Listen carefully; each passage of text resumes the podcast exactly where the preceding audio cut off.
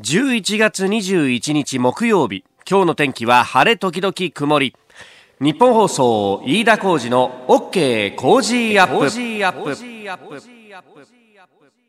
朝6時を過ぎました。おはようございます。ニッポン放送アナウンサーの飯田浩司です。おはようございます。ニッポン放送アナウンサーの新行市佳です。日本放送飯田浩二の OK コージーアップ。この後8時まで生放送です。ちょっとオープニング声がかすれましたけれども、ね、ちょっと空気乾いてきましたからね。ね、でちょっと寒くなってるからね。昨日あたりもですねちょっとあの赤い自転車、うん、あのシェアサイクルってやつをですね、はい、えー、買ってちょっと東京都内走ったんですけど、うん、やっぱこれなこう頬のあたり当たる風が冷たいなって、ね、そうですよね。あ、うん、ちょっと日が暮れてから自転車乗ってたりなんかするともう手もかじかむしさ、うんうん、なんか冬が来たんだなっていう感じがね。そうですね、えー、ちょっと今日明日あたりまでは寒い日が続くかなという感じですね。はいそうです。えー、うんさあ、あのー、そんな中なんですけど、あの昨日ですね、えー、多重介護についてというのを、うん、あの昨日のコメンテーターの佐々木俊直さんとね、ちょっとあの話をしました。まあ、あの一人で複数人の方々を介護すると、まあ、あの福井の敦賀市でですね、70歳代の奥さんが、えー、旦那さんと、それから旦那さんの両親2人を介護していたんだけども、介護疲れもあってということもあり、えー、3人を殺してしまったという非常に魂事件がありました。もちろんその、あの、3人を殺してしまったということに関しては、まあ、きちんとね、えー、罰を受けなければならないということもあるんですけれども、これ結構やっぱ身につまされる話だよねっていうのをメールでもたくさんいただいたんですね。浜崎二郎さんは横浜南区の方です。昨日の多重介護の話聞き入ってしまいました。うん、個人的には多重介護のその先は自分で自分の面倒、介護をやらなければならないのではないかと思っておりますという、えー、メール。えー、それから、えー、世田谷からいただきましたポタコンさん。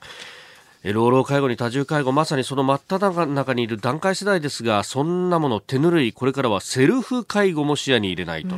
介護の仕方を勉強するためにヘルパー資格も取りましたがこれは自分自身への対処への勉強でもあると思っております、えー、でもこんなのは70年前から分かってたこと今頃になってわーわー騒ぐ方がおかしいと思いますいやこれねおっしゃる通りなんですよあの人口統計ってやっぱり数字はこう嘘をつかないっていうところがあるんで特に出生率であるとかこの世代に何人いるっていうのはもうすでに厳然たる事実として出てるんですよね。でこれねやっぱりみんな甘く見てたのは段階の世代が老いるっていうのはもちろん分かってると。で、あの、一学年で200万人いるっていうのも、それは当然分かってるわけですよ。で、ここで甘く見てたのは、団塊ジュニアたちがさらに子供を産み育って、で、あの、全体で、日本全体として家族で面倒を見るというのが、えー、できるんじゃないかって、1990年代まではそう思われていたんですよ。うん、私も団塊世代、団塊ジュニア世代からちょっとしたぐらいなんですけれども、まあ、あの、これがですね、団塊ジュニア世代は、本当ほぼイコールで、就職氷河期世代なわけですよ、うん、就職氷河期世代の人たちはどうなったかと。結局その子供を産み育てるという20代から30代にかけてが一番雇用が直撃して非正規の俺たちが結婚して子供を産むなんてことができんのかと。そういうこう人生においての一つの大きなイベントであって。そしてそれは昔だったらというか、あの、今も、まあ、そういう人も多いと思うんですが、幸せを伴うものだった結婚や出産っていうのが、あたかもリスクのように我々世代には見えたわけですよ。だってお金かかるじゃんって。しかも責任問われるじゃん。一人産み育て大学まで出すのって何千万単位でかかるんだぞっていうことを考えると躊躇してしまった結局それが今に響いてきていると今、えー、介護や医療やそして年金の支払いの担い手があの機能していないって年金財政がこれだけ言われるっていうのはあの時代の不作為が今になって効いてきているっていうのが非常にあるんですよね。で、あの介護福祉のカオルさんという方をメールでいただきました。えー、国の施策は施設より介護で、えー、家庭での介護の方向にシフトしようとしてますが昔のように家で見るには限界がありますよね。えー、ただでさえ人手が足りない介護職が、えー、人材も足らないそして待遇も悪いと増えるはずがなく国も何も考えていませんと。これ本当にね、この20年、30年の話っていうのが今になって聞いてきているという話、えー、これを反省して次へ、えー、向かっていかなきゃいけないっていうのは、えー、本当、課せられた課題は重いと思うんですけれども、これだけメールが来てるというのは、え、それだけみんな自分事として考えてることなんだなと、えー、なんとかしてこの光を見出していきたいなと思っております。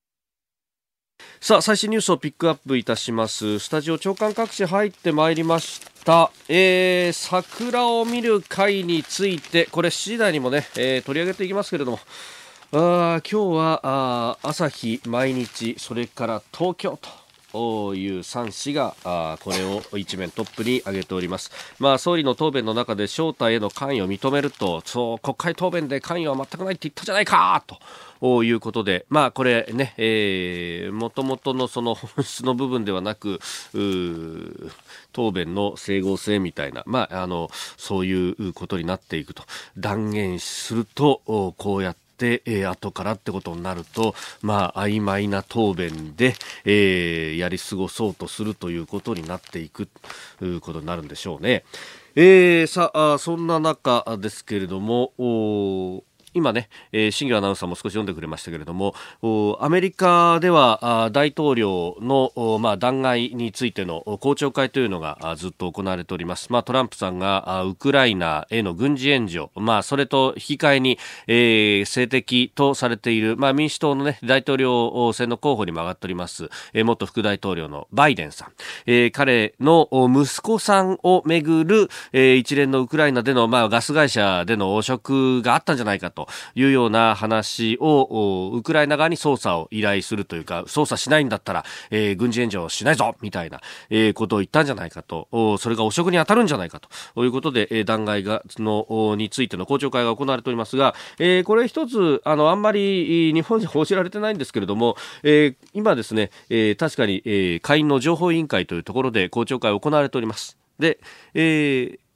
今週の金曜まではですね、これ実は民主党側の承認を呼ぶと、えー、承認喚問が行われているというところなんですね。えー、10人ほどの承認喚問を金曜までに行うというふうに事前に、えー、この会員の情報委員会のシフ委員長という人が、えー、明言をしております。えー、共和党側の承認喚問要求はそれが済んでからということになるんですね。まあ、あの、会員は民主党が多数を抑えてますんで、まず多数党の方からやるということになるわけです。で、まあ、民主党側が要求した人に対して民主党の人人たちが聞いたことがこうして記事になっているということで、えー、民主党が要求した承認に対して共和党の人たちが聞いたことってあんまり記事になってないんで、えー、そこのところっていうのはまたこれ、あの、日本以上にアメリカは左右の対立というか、えー、民主党審判の人たちと、まあ民主党審判のメディアが非常に多いんですが、えー、共和党審判の、まあ例えば FOX ニュースなどが報じることっていうのが、もう天と地ほども離れているんで、一方だけを見てると実はこれ見誤るんじゃないかという話もあります。で、えー、この例えば、あ承認喚問の一番最初のところでですね、えー、呼ばれた人たちに関して、えー、これ、あの、テイラーさんっていうね、えー、駐ウクライナ臨時代理大使と、それから国務省の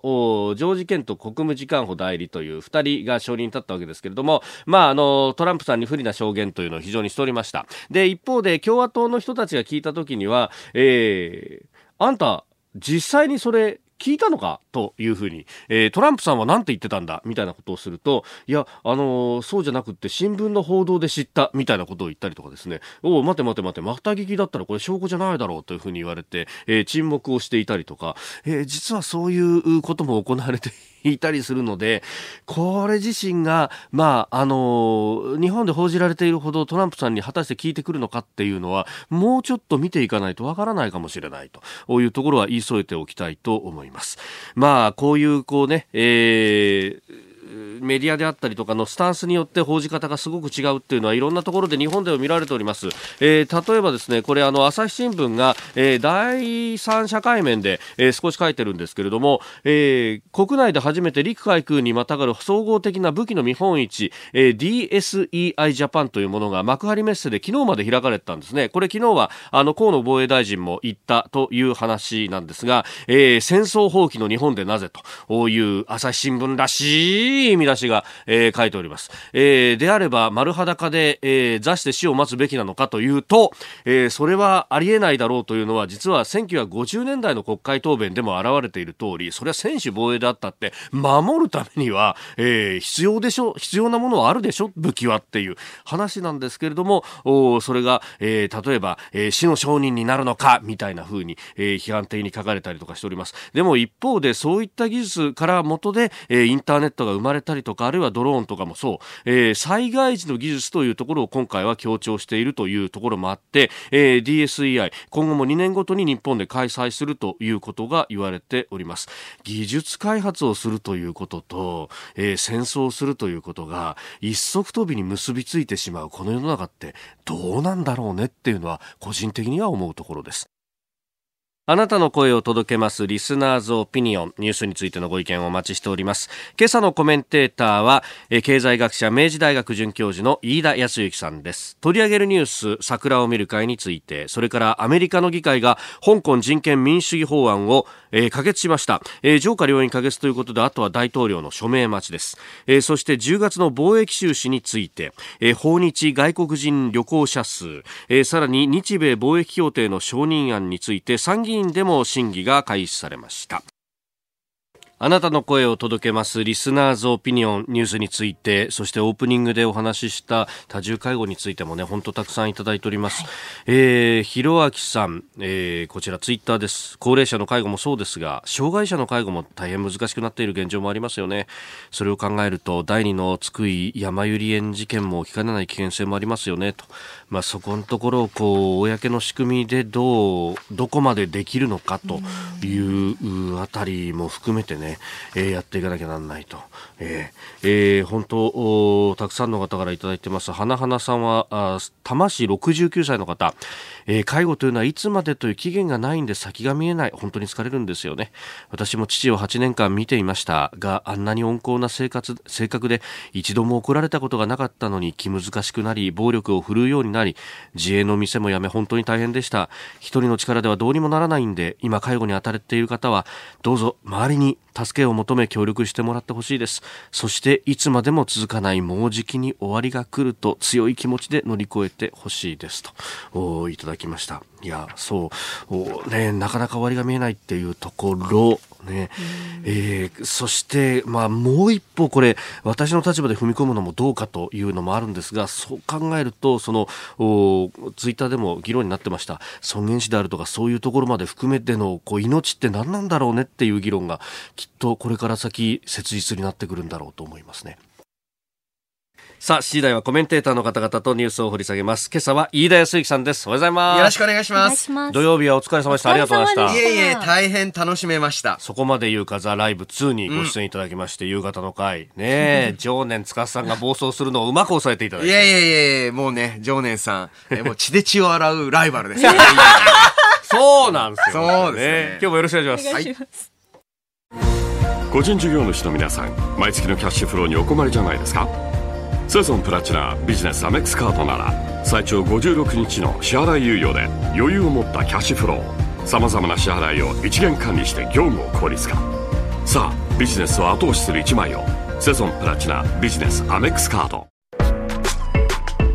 ライブ配信アプリ17ライブ配信の魅力は何といってもいつでも誰でもどこにいてもスマホ一つあれば楽しむことができること。17ではライバーと呼ばれるライブ配信者によるトーク、音楽、バーチャルやゲームなどの様々なライブ配信や著名人を起用した番組配信を24時間365日お届けしています。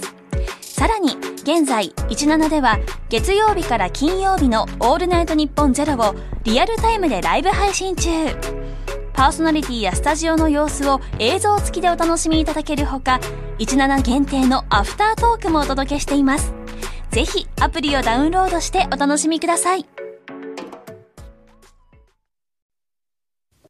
11月21日木曜日時刻は朝7時を過ぎました改めましておはようございます日本放送アナウンサーの飯田浩二ですおはようございます。日本放送アナウンサーの新業一華です。あなたと一緒にニュースを考える飯田浩二の OK 工事アップ。7時台はコメンテーターの方々とニュースを掘り下げてまいります。えー今朝のコメンテーター、明治大学准教授で経済学者、飯田康之さんです。おはようございます。おはようございますござい。ます。飯田さんには番組エンディングまでお付き合いいただきます。では、最初のニュース、こちらです。安倍総理、桜を見る会の招待者推薦、関与認める。安倍総理大臣は昨日の参議院本会議で公費による総理主催の桜を見る会の招待者の推薦について安倍総理の議員事務所に意見を伝えたと明らかにしました私は内閣官房及び内閣府における最終的な取りまとめプロセスには一切関与していませんが、私自身も事務所から相談を受ければ、推薦者について意見を言うこともありました。このようなこれまでの運用については、大いに反省すべきであり、今後、私自身の責任において、招待基準の明確化や招待プロセスの透明化を検討するとともに、予算や招待人数も含め、全般的な見直しを幅広く意見を聞きながら行ってまいります。また菅官房長官は昨日の衆議院内閣委員会で今年の桜を見る会の招待者1万5000人のうち総理の推薦者が1000人、自民党の推薦者6000人だったことを明らかにしております。えーまあこれ今日ね朝日毎日そして東京と、えーはい。一面トップから大展開という感じです。まあ、あの、この桜を見る会問題えーはい。なんですけれども、この桜を見る会自体は、あ別に、まあ、民主党政権においても、はい。または、えーその、以前の自民党政権においてもずっと行われてきたあことなんですね。で、その中で、えーまあ、歴代総理、大体まあ講演会推薦だよなと、はい。えーいう人たちずっといらしてたわけなんですけれども、それなんでこんなに膨らんだかというと、これえー長期政権だとどうしてもそうなると。うん。というのも、去年呼んだ人を今年呼ばないっていうのは、えーえーえー。まあ、ほとんど選択肢としてない。で、新たに呼ばなきゃならない人も出ると。はいっていう風になっていって膨らんでいく。そしてそのプロセスも不透明だったと。うん。で、えー大きな問題はですね、これ、えー安倍、えー首相自体がはい。最初に関与してないとか、ええ。えー断言しちゃうんです。はい。えーこれ他の問題でもそうなんですけれども、うん。実際にしっかり確認してないことを断言してしまう。それで、えーまあ、問題が大きくなるというのが、ちょっとここのところ続いていて、そうですね。えーこれはあの自民党幹部の方々とかも、長期政権のおごりじゃないかっていう言い方、どうしてもなってしまうと思うんですね。は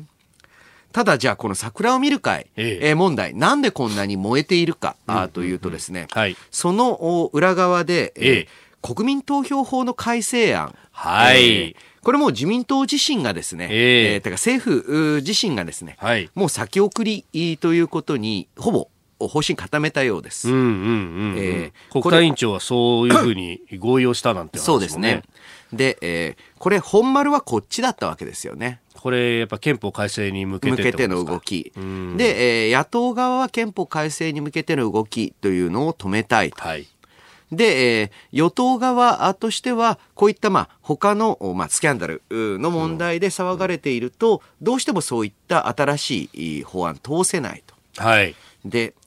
確かにですね、ええ野党はこれ戦術上正しいんですよ。あの、だって、えーこうやって、えーまあ、別の、お本当はまあ、と国民投票法改正案反対で、えー政策論争すればいいんですけれども、はい。それだとメディアの関心、国民の関心を得られないと。それであれば、これあの、元野党の議員の方あとかでも言及されてますが、はい。あの、別に喜んでスキャンダルの追及やってるわけじゃないんだよと。うんうんうんうん。戦術上、はい。おこれがあいわゆる重要法案っていうのの審議を遅らせる、また廃案に持ち込む一番有効な案なんだと、いうことになるわけですよね。結果としてメディアが一番食いつくのはこういう話だし、で、かつそれがその重要法案を廃棄に持ち込めるんであれば、まあ自分の政治信条とは関わりなくですよね、これね。そう、これはね、あの、とってもですね、この日程闘争に持ち込んで廃案という、はい今の政治の議論のスタイル自体をちょっと考え直さなきゃいけないんじゃないかなと思いますよね。だ結局そのメディアのこう取り扱い方とかも含めてこれ変えていかないと政治家だけの問題じゃなかったりしますね。そうですね。まあ中にはもう、こういうスキャンダルが大好きって政治家の方もいるようですけれどもそうではなく、あの、しっかりい政策について議論をしていく人たち、そして政策に関する議論っていうのをメディアも取り上げるようにしていくべきなんじゃないかなと思います。はいえーまずは桜を見る会についてでした。おはようニュースネットワーク。東京有楽町日本放送をキーステーションに全国のラジオ局21局を結んでお届けいたします。時刻は7時11分を過ぎました。おはようございます。日本放送アナウンサーの飯田浩二です。今朝のコメンテーターは明治大学准教授で経済学者の飯田康之さん。取り上げるニュースはこちらです。アメリカ議会香港人権民主主義法案を可決中国政府は猛反発アメリカ議会上院は19日中国政府が香港の高度な自治を保障する一国二制度を守っているかどうか毎年検証する香港人権民主主義法案を全会一致で可決しました。下院でも10月に法案が可決しているためトランプ大統領が署名をすれば法案成立となります。これを受け中国外務省は20日極めて強い非難と断固とした反対を表明するとした報道官談話を発表。内政干渉と猛反発しております。さあこれずっとね取り沙汰されてましたけれどもいよいよ局面が変わってきましたね。はい。まあ、あの、この番組でも何度か言及しているように、はい。現在、米国内、アメリカ国内での対中国姿勢というのは、むしろトランプ大統領が穏健派なんですよね。えええええー例えば、下院議長もやっている、はい。ナンシー・ペロシ、ん民主党の大物ですけれども、はい。彼女は北京オリンピックを、お北京五輪をボイコットせよっていうふうに主張していた。なるほど、えーつまり人権えーに対して、まあ、天安門事件からまたええチベット、おウイグル。ウイグル問題、えー等を見ている限り、まあ、中国が、まあ、いわゆるうしっかりとしたあ人権を守っている国とは言い難いので、はい。えー五輪ボイコットとまで言っていた人が今下院議長なんですから。ええええええ。えーで、えーこれに対して、えー一部う経済系では、はい。これによってトランプ大統領は大きなカードを手にしたんだと。つまり、えーこの法案、トランプ大統領が署名して初めて発行。はい。なので、えまあ、ある意味、対中貿易交渉の中で、これ、えーこのお人権民主主義法案への署名をするしないっていうカードを持って、うん。えー交渉に臨む、はい。という解釈もあるんですけれども、ええ。ただなかなか厳しいと思います、それは。厳しい。というのもですね、ははい。えーこれに署名しないってことは、ええ。トランプ大統領が全会一致で、えー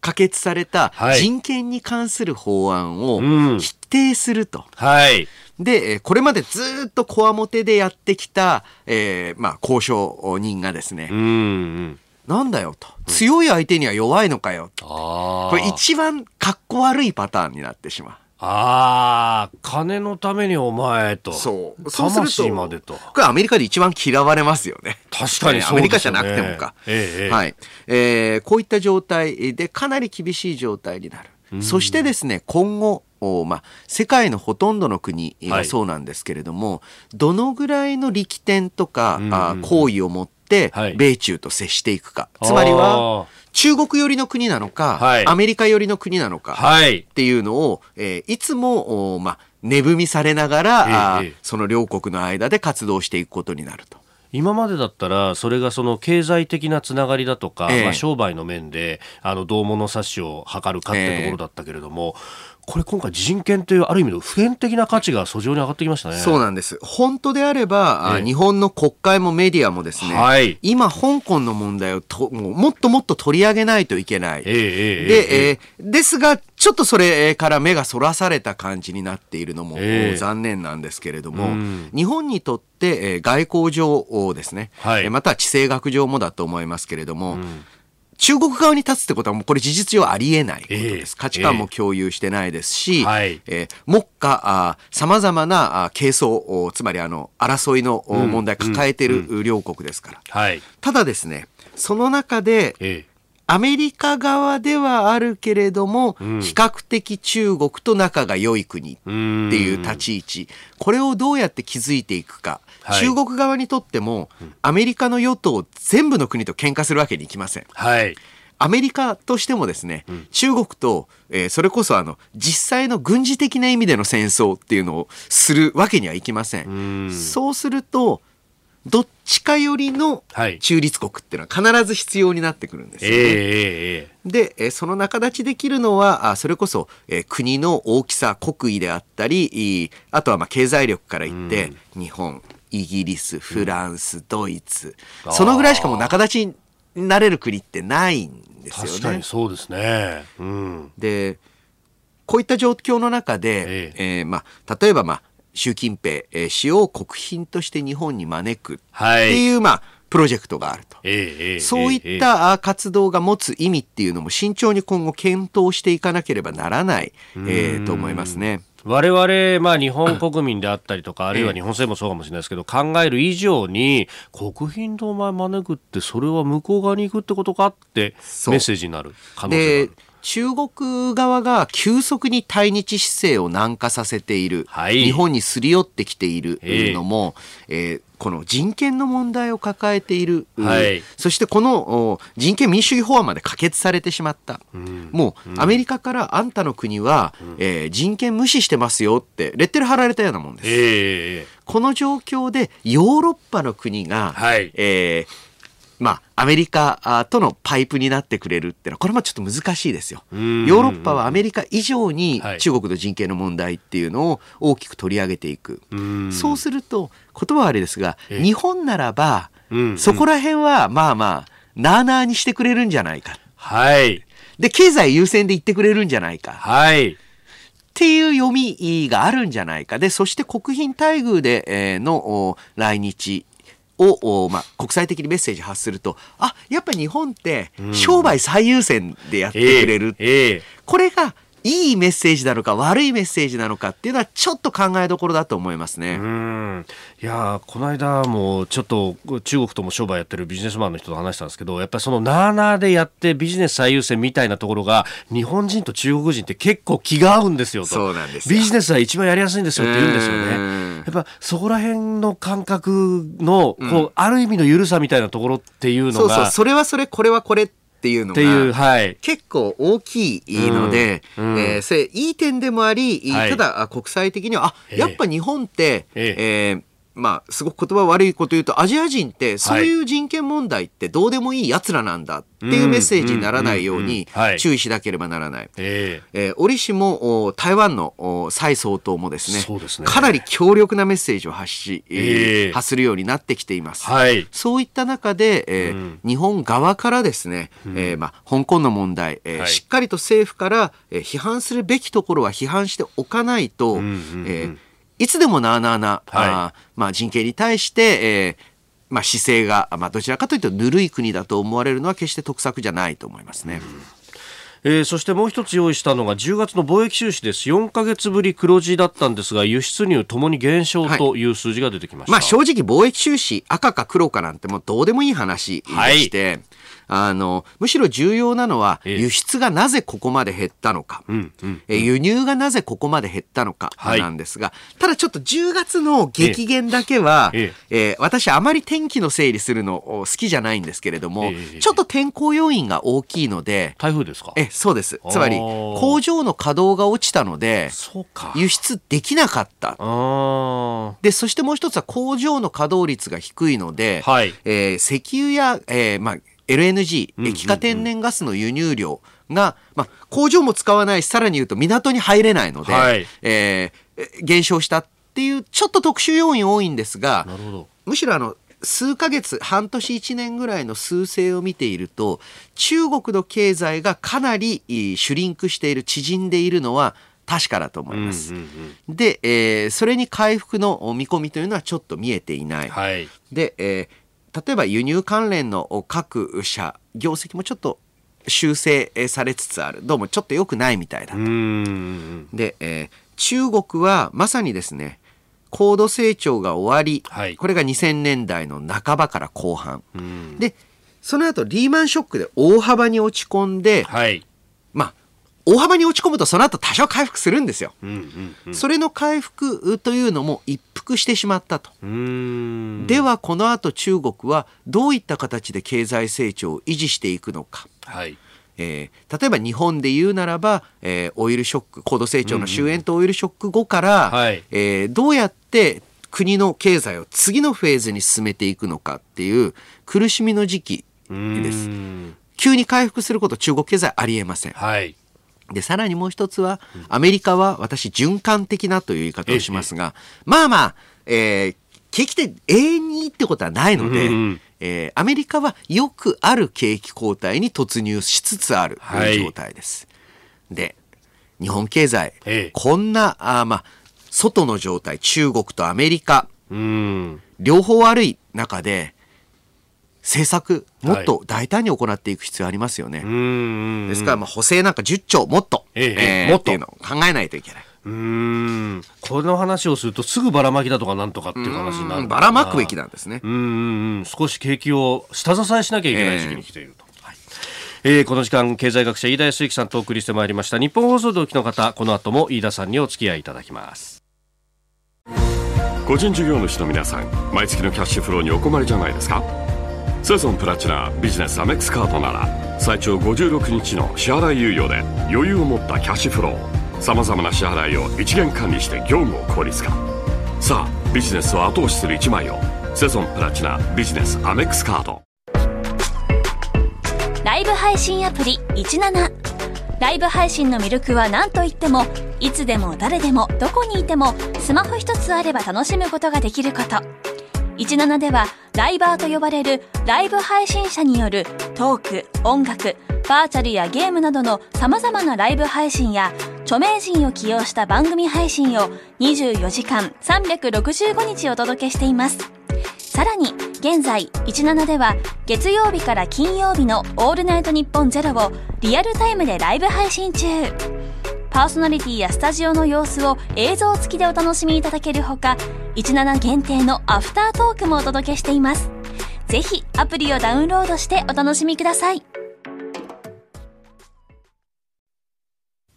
今朝のコメンテーターは明治大学准教授で経済学者飯田康之さんです。引き続きよろしくお願いします。よろしくお願いします。続いて教えてニュースキーワードです。訪日外国人旅行者数観光庁は昨日10月に日本を訪れた外国人旅行者数が249万6600人で前の年の同じ月よりも5.5%減少したとの推計を発表しました。一番の要因は日韓関係で韓国からの旅行者は65.5%減の19万7300人と大幅に落ち込んだことが響きました。えー、4ヶ月連続の減少だそうです。で、これが全体の減少もおの要因でもあるということだそうですが。まあそうですね、これ10月、先ほども言及した台風の影響もあって、あーそっかえー初めてここまでの大幅減になったんですけども、ここ数ヶ月ではですね、はいえー韓国のおからのお旅行者数の激減、えーというのがまあ全体の足引っ張っている状態ですがうん、ただまあ、この訪日外国人旅行者数自体はですね、はいえー2013年以降どんどん伸びて、えーいる状態なんですね。んで昨年2018年ですと3119万人、まあ、大体3100万人、えーまあ、海外からのお客様がいらっしゃってると。はい。これ国際的に見るとええすで、に日本ってはい世界有数の観光大国だということなんです。そうなんですか。はいえ。えよくですね、えー外国人観光客数っていうと、ええフランスはもう8000万、9000万そうそうそうそうそう。いるって言ってるんですけれども話、しますね。フランスの場合、はい鉄道とか陸路で入ってくる人の数がほとんどですから。ああ、そっかそっか。しかも EU だからパスポートいらない。で、さらに言うと、日常的に国境を越えて行き来してる人がたくさんいる。なんだったら通勤してる人いますから。そうか、ええそなるほど。あ、あれもだから訪日客数、あ、訪日じゃないわ。訪問、仏訪問訪問客数に入るわけですね。そうです、えーフランスの場合、えーえいわゆる外国人旅客数というのは、ええ8700万人ぐらいと言われてるんですが、うんはいそのうち空路、空とか、はい。あー水路、え船えで入ってきた人、つまり遠くから来た人はですね、3300万人ですから、あ、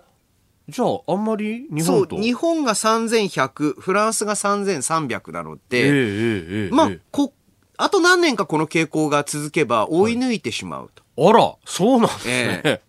で、世界の観光大国って、はい。えちょっと、えスペインとええ。アメリカだけ、ええ。この2巨頭だけちょっとぶち抜けちゃってて、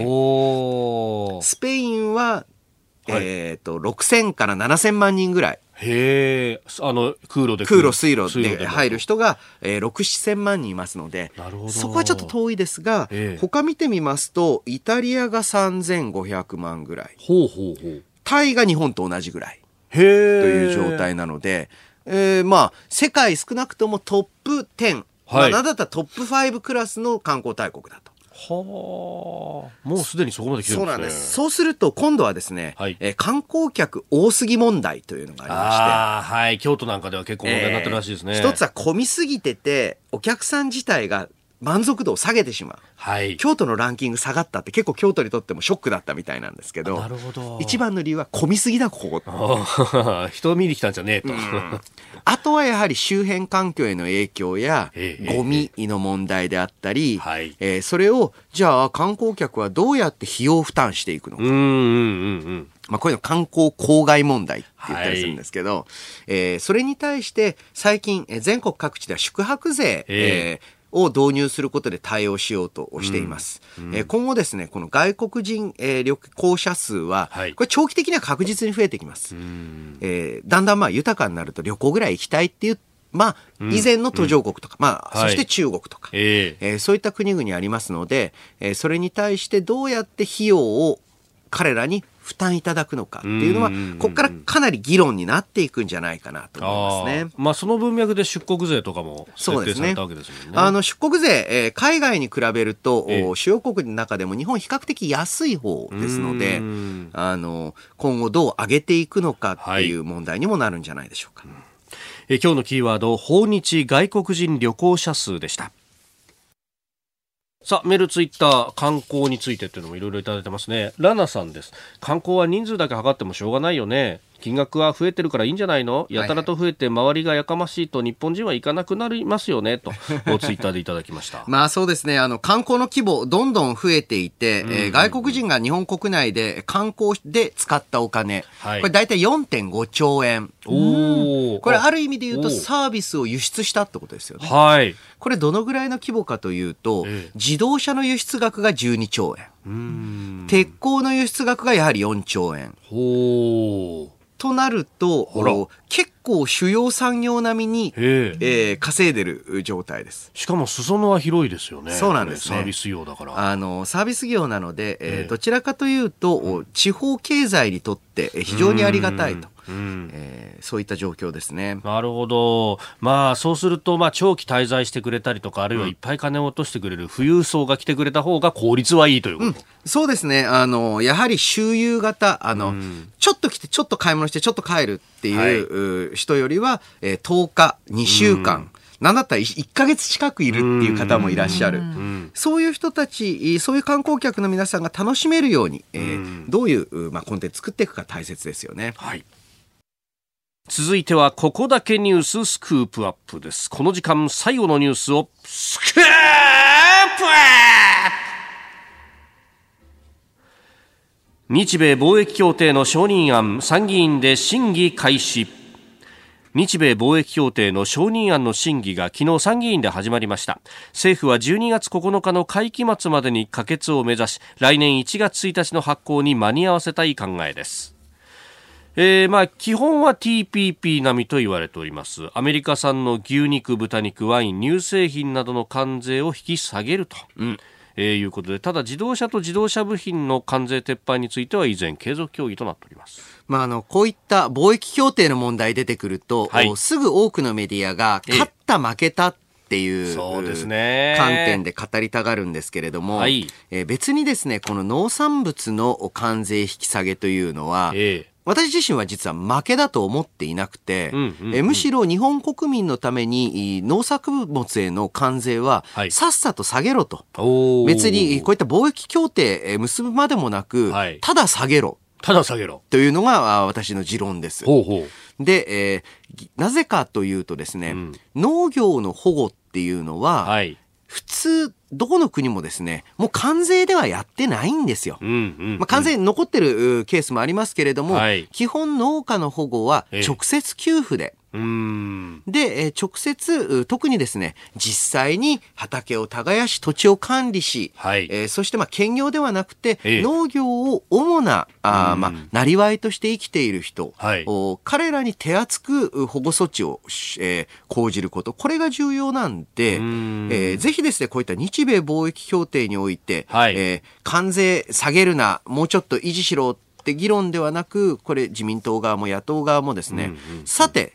これ特にですね、えー牛肉と豚肉うについては結構深刻です。はい。えーまず、う牛肉は、どんどんあの、競争力うがですね、アメリカの牛肉高くなってます。これあの、おまあ、私自身もそういうとこあるんですけれどもええ、あんまり日本が得意とする霜降りよりも、はい。赤身の方が好まれるというよりも、好む年齢の方が日本は多くなってきてしまったと。ちょっと油がきつくなってきたんだよね、最近っていう、ね。そう。えそうすると、日本が得意な霜降りよりも、アメリカが得意な赤身、入ってきやすい。え。ええええ。でそして豚肉については、えーまあ、豚のお感染症の問題もあって、はいえー今、海外産が入ってきやすい。えーこういった中で、えーの関税引き下げですから、はいえー畜産農家に対する十分な保護、うんおそして、えーさらに言うと、えー牛肉についてはどうやって今後お日本人の好みに合わせた、えーまあ食肉に転換していくかっていうはい。転換のためのお保護措置、補助金、そして豚肉については今非常に大きな、えーまあ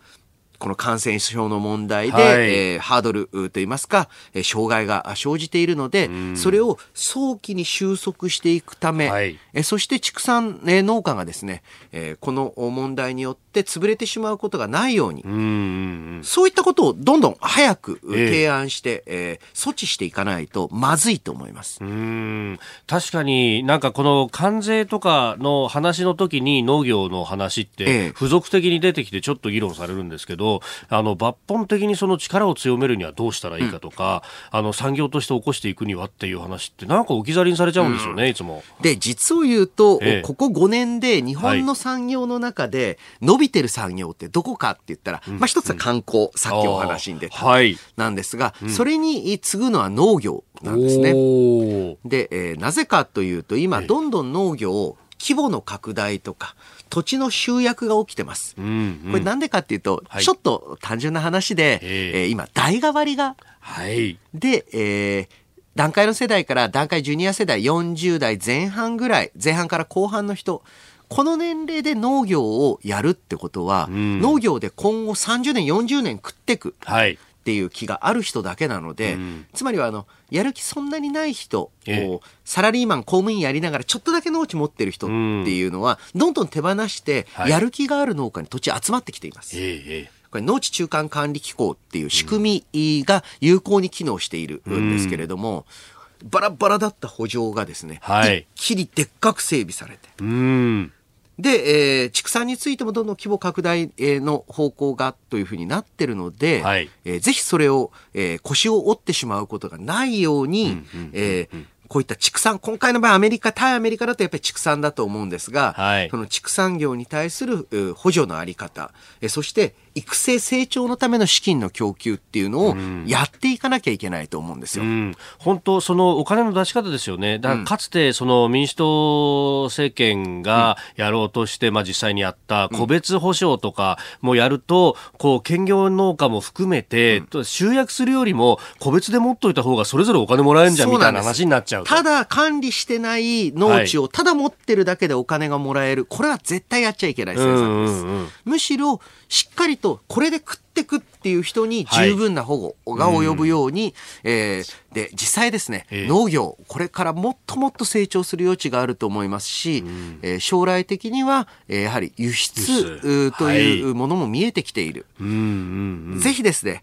えー、まあこういった日米貿易協定の、はい、まあ、発行というのを一つのきっかけとして、正しい農業の育成のための保護、えー、考えていく必要があると思いますね。でそれから今回のこのまあ貿易協定の話がフォーカス当たるんですけれどももう一個付属で日米デジタル貿易協定という、はい、えー、この承認案も同時に審議されていると。これはあの大阪の G20 の時なども、そのデータを、えー まあ、フリーフローウィズトラストという形で、えー、基本的には自由に、えー、ややり取りはするんだけれどもそこにちゃんと信頼のおけるものをつけなきゃいけないとい。うような話も出ましたけれどもこれって、まあ、日米だけじゃなくて広げていくんだみたいな話を取材すると言ってね、これもですね、えー、やはりあのアメリカとしてはこういったデジタル貿易であったり情報のやり取り全般について、まあプラットフォームアメリカアメリカンスタンダードが世界のスタンダードにしていくっていう、はい、えー、えー目論みは強くてですね、これどういうことか。要は、えー、こういったデジタルの面でも、チャイナスタンダードになるのか、アメリカンスタンダードになるのかっていうのを競っている。はい、そういった中で、いち早く国際的な信頼の枠組みを決めて、え少なくとも日本、そしてヨーロッパ、いわゆる旧西側諸国っていうと、あれかもしれないですけれども、旧西側諸国をしっかり固めておく必要がある。その意味で、このデジタル貿易協定については、もう日米の利害がこれは100%に近く一致していると思います。